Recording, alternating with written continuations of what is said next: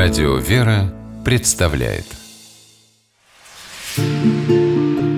Места и люди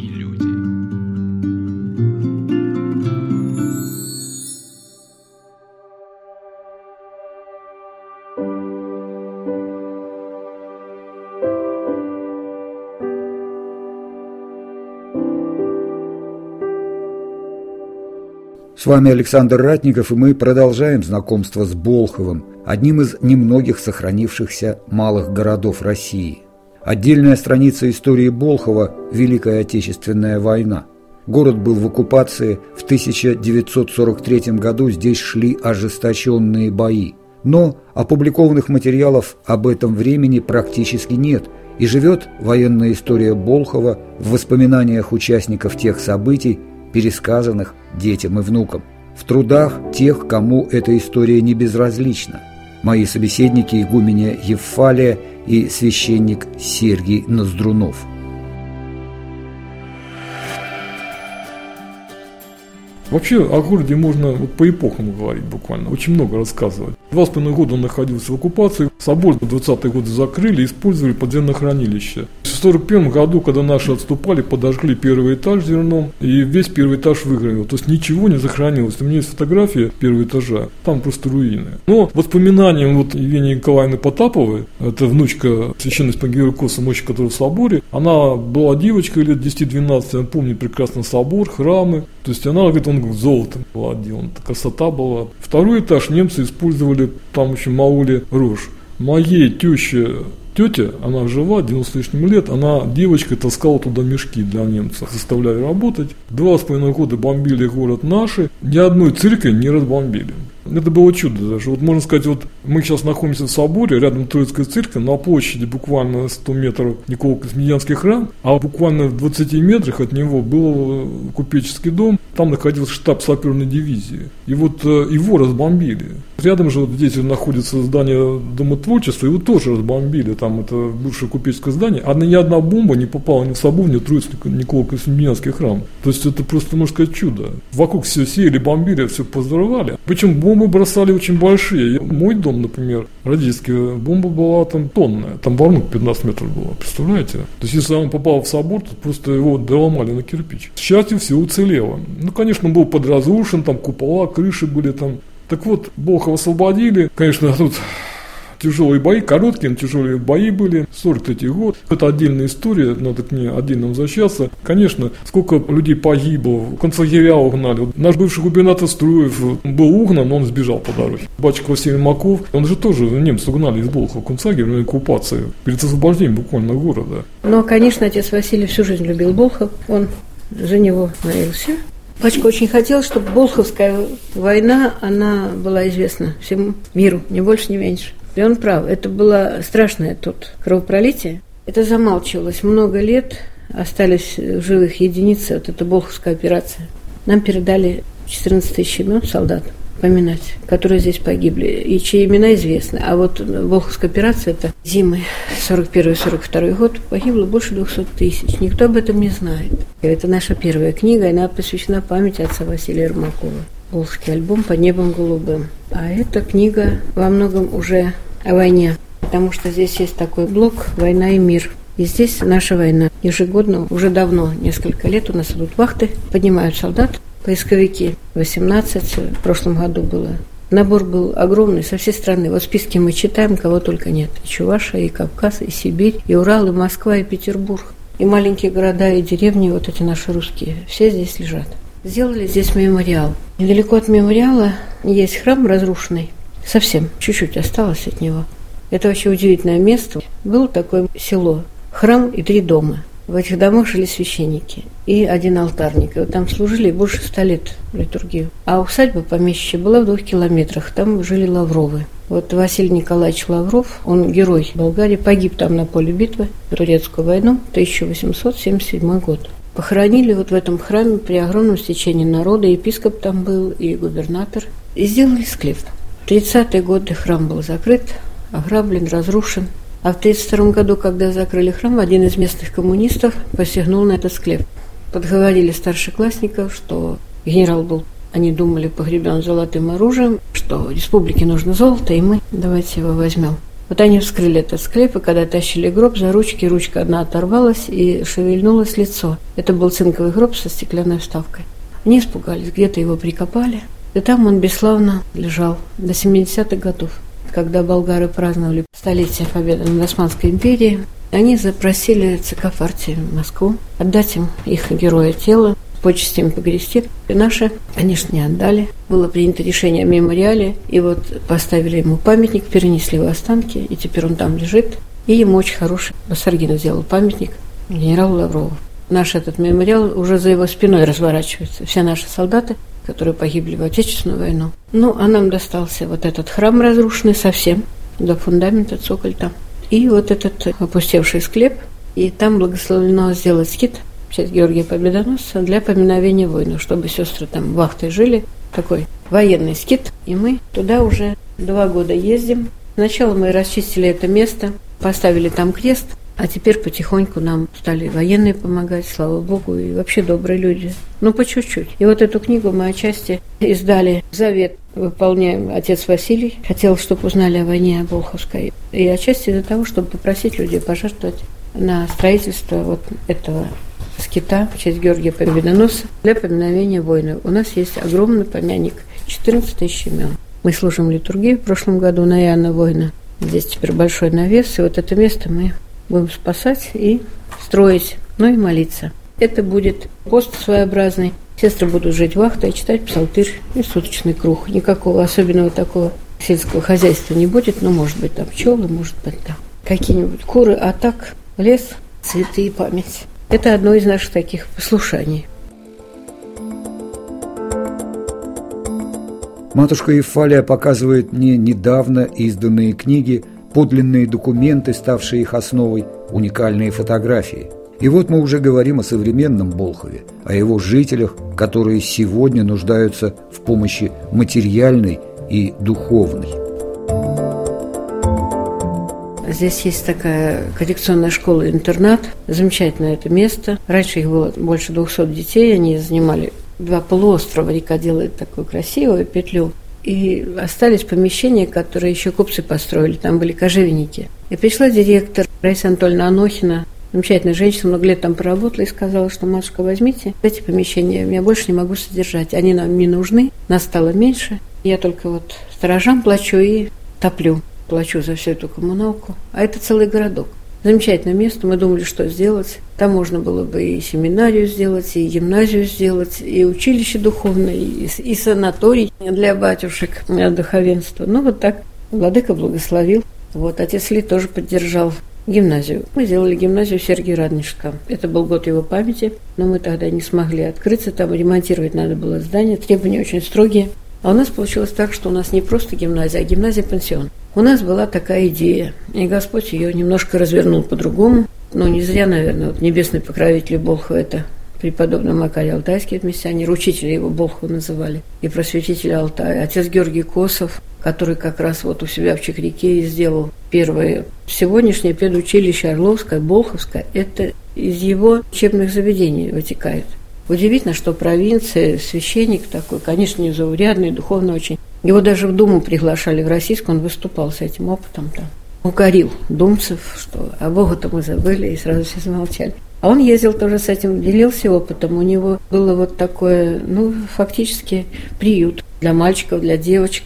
Образование давали учительницы начальных классов, такое, как сейчас, в педколледже. По их молитвам и Сергея Радонежского, наверное, вот гимназия наша все-таки пошла. Это уникальная вообще программа получилась.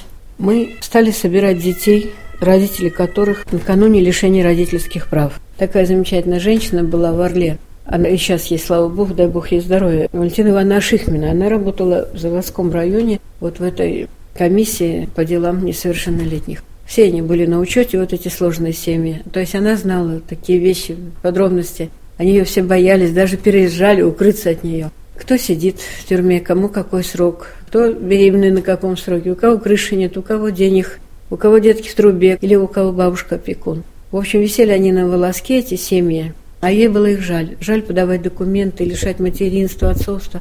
Детей этих жаль, потому что, конечно, никто не заменит родного родителя. И потом они же повзрослеют, придут в ум, а уже лишены. И вот мы пошли на такой эксперимент, подписали договора с этими родителями, вывели этих детей. Некоторые были 8 лет, 9, еще не ходили в школу. А у них уже были братики и сестрички. Мы набирали первый класс, а пришлось и второй, и даже малышей пытались подцепить шестилеточек. Лицензия у нас на начальную школу пока. Вот сейчас в этом году будем пробовать, чтобы средняя. И вот пришли вот эти дети – и кусались, и матерились, и не знали, что такое за столом есть, и, и по-разному. И потихонечку оттаяли. А Владыка благословил. У нас замечательный духовник, отец Сергей Клягин, настоятель Афанасьевской церкви. Батюшка тоже очень любит отца Георгия Косу. Мне даже кажется, он как-то проникся, что даже ему подражает во многом. Он и мыслит так. Своих четверо детей. Ну, слава Богу. В общем, открыли. И дети там исповедуются, причащаются. И вот в этом году наши уже пойдут в пятый класс. Владыка наш любит гимназию, мы тоже ее любим. Есть там некоторые такие вещи, и колокольный звон. Мы даже купили звонницу такую учебную, знаете, тренажер с Урала откуда-то. Хотели мы ремесла сделать, но пока сложно очень с финансированием. Тут вот один человек умер, кто был председатель попечительского совета, кто-то уехал. Вот, и сейчас очень помогает вот Бутов Сергей Иванович, крупный предприниматель.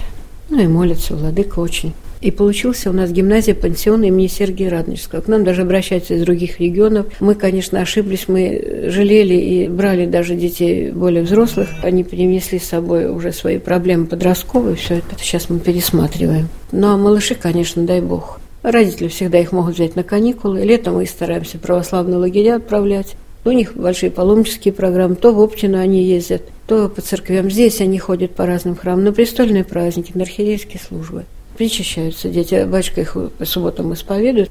Детку мы этих любим. Это, конечно, не традиционные при монастыре. Мы от них и территориально даже далеко, но они у нас часто бывают. Как народ живет? Чернобыль, да, в 86 году. Здесь у нас тут есть памятник ликвидаторам. Здесь тоже. А Болхов-то пострадал. Болхова расстреляли дождь чернобыльский, который шел на Москву, и город принесли в жертву. 1 мая было, это облако шло радиоактивное на столицу, и вдруг дождь. Никто не знал, что это такое. Телята подохли, попали под этот дождь, выгнали скотину, солнышко. Дети демонстрации пришли. Всем давали деткам автобусами, возили радиоактивный йод. Ну, многих щитовидка. Обнинск несколько комиссий сюда высылал. Чернобыльские получают, что-то снимают, потом опять восстанавливают. Ничего, прошло уже много лет. Поминаем тех, кто погиб. А город, конечно, на дотации. У нас глава района похоронен за алтарем, отец Мирослав Дрофеев. Он был главой района несколько лет, и такой мощный был, конечно, человек, верующий, воцерковился стремительно. Он болел, многие не знали, но, видно, Господь вот так его в экстренном темпе призвал. Постригся он по благословению владыки. Имя ему владыка дал Мирослав. Отец Ильи его постриг в нашем монастыре, он здесь жил несколько месяцев. Он упокоился, онкология. Теперь у нас Виктор Николаевич Данилов, хороший человек, верующий. И отец Мирослав ему сказал, делай все как я. И он во многом соблюдает его этот завет. Мне удалось окунуться в уникальную атмосферу этого тихого уездного городка, пройтись по его улицам, сохранившим старые купеческие постройки, полюбоваться красотой его храмов. Но в самих церквях удивительно мало народу. И продолжая беседу с отцом Сергием и отцом Александром, я задался вопросом, а не зря ли возрождается вся эта красота? Конечно же нет, потому что церковь – это единственная организация, которая призывает людей не изменить окружающий мир, а измениться самим, с тем, чтобы окружающий мир перестал их раздражать, начинал удовлетворять, чтобы они относились к окружающему миру так, как призывал преподобный Серафим Саровский, а изменение себя внутри себя – с тем, чтобы спастись самому, и глядя на тебя будут спасаться люди. Нет, это все не просто так. Пусть один придет спасется, два придут спасутся. Ну и, наверное, окружающие их люди тоже это та цепь, которая вот сплачивает людей намертво. И вот говорил отец Сергий, о тех процентах, пришедших там в 47-46 году на Пасху, ну, практически все население Болохского района было в храмах, в двух храмах, которые служили. Люди не боялись, люди не боялись быть наказанными, там, изгнаны из партии, какие-то дискриминационные меры могли к ним применить, да и применяли. Однако это их не останавливало и не пугало. Ну, отец Сергей, а вы-то как думаете? Вот все это возродится, все это будет, все это не зря. Понимаете, как строят дом? Сначала закладывают фундамент, потом начинают возводить стены, Не бывает сразу раз и все. Понятно, почему люди во время войны столько посещали храм, потому что они еще не забыли, их учили. Да, власть наказывала, запрещала, не разрешала. Но как только церковь открыли, и тем более война тяжелая, куда человек может обратиться, где помощь искать? Ну, никто не может помочь, никто. У человека просыпается то, что у него было заложено, у него вера просыпается, самое главное. Вот я, честно говоря, вот папа был коммунистом. Но всегда дома иконы. Бабушка молилась. Всегда я видел ее молящейся. Папа не запрещал ничего никогда.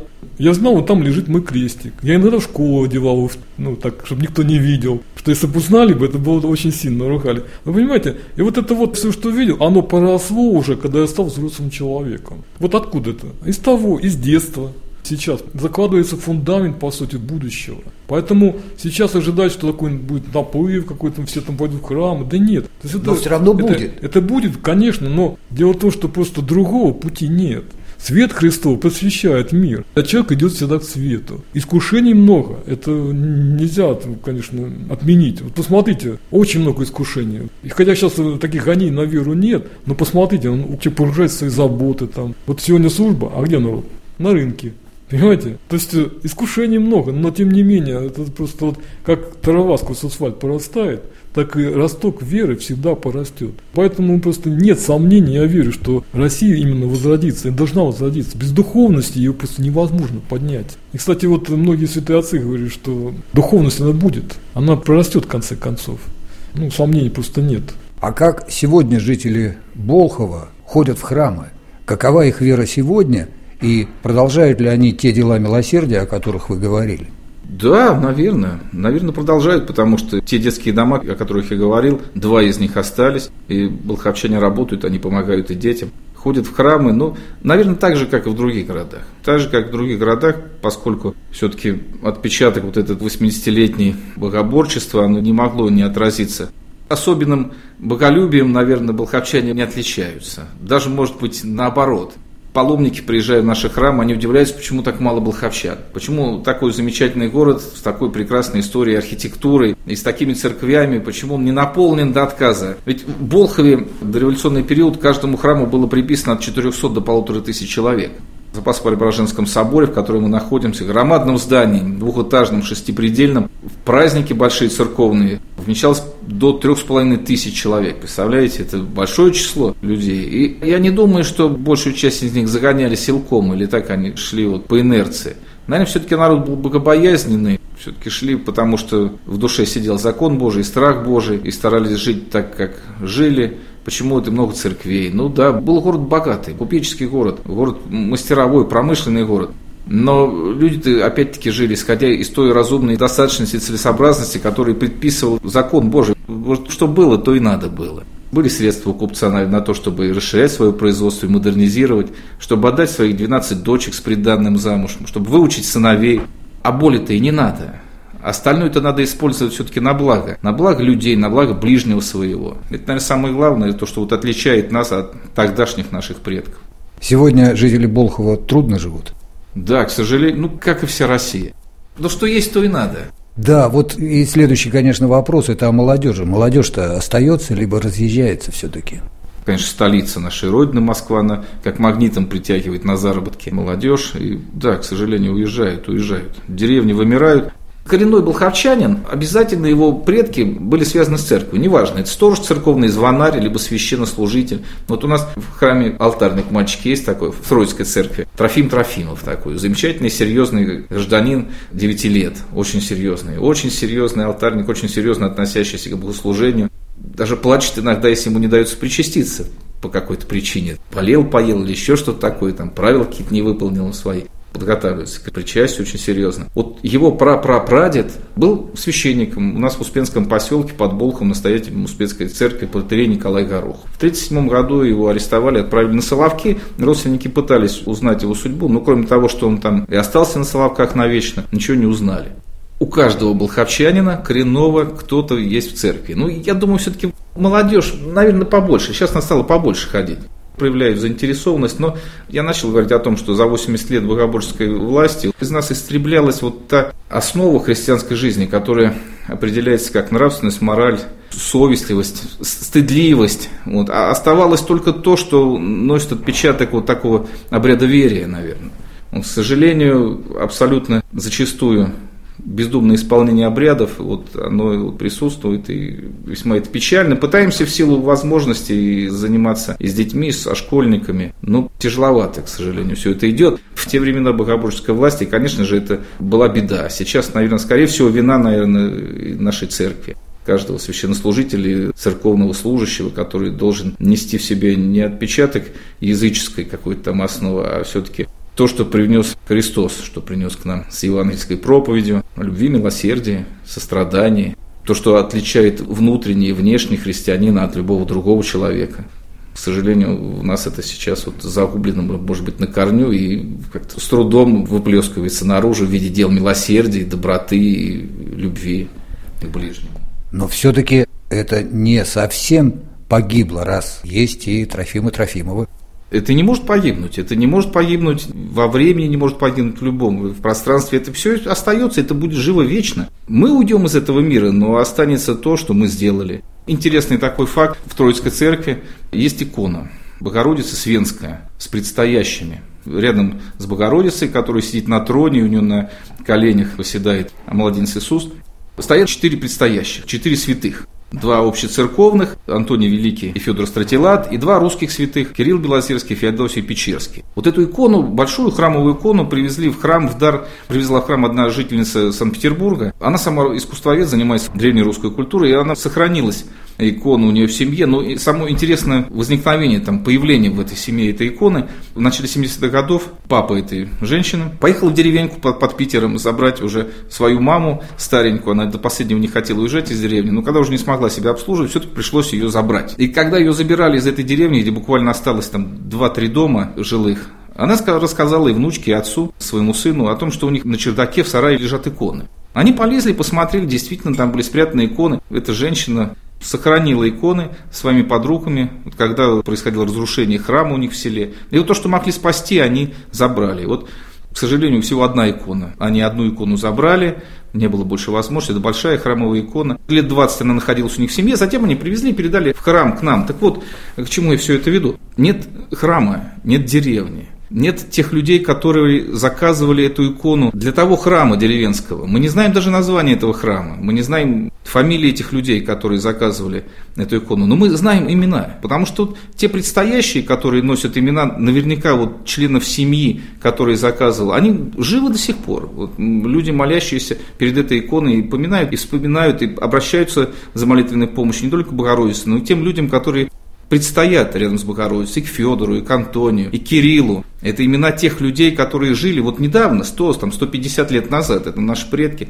Не может это все просто так исчезнуть, оно и не исчезнет никогда. Быт Болхова, к сожалению, не очень описан вот буквально, но, вы знаете, читая даже классиков русской литературы, нашего земляка Лескова, вот его бессмертное произведение «Соборяне» о жизни церкви. Ну, Лесков был близок, конечно, и к духовенству, потому что его отец священник, и знал и быт, и нравы, всю внутреннюю жизнь церковную и внешнюю читая его, понимаешь, что это происходило где-то рядом, вот здесь у нас, потому что характерные храмы и названия улиц, местность очень характерная, и поэтому вспоминаешь вот эти строки о том, как Ахилл и Дьякон шел искупавшись в реке, там, на изгибе речки, вот у нас река Нугрь, она как раз вот изгиб под Троицкой церкви такой вот интересный. И вот как будто поднимается он оттуда, и вот в этом окне сидит вот матушка, настоятель, супруга, и вот они с ней разговаривают, вот как будто это все вот здесь у нас было. Сохранились и домики эти маленькие, вот чудесные места, чудесный город. Надо приезжать, надо смотреть самим, и молиться надо, и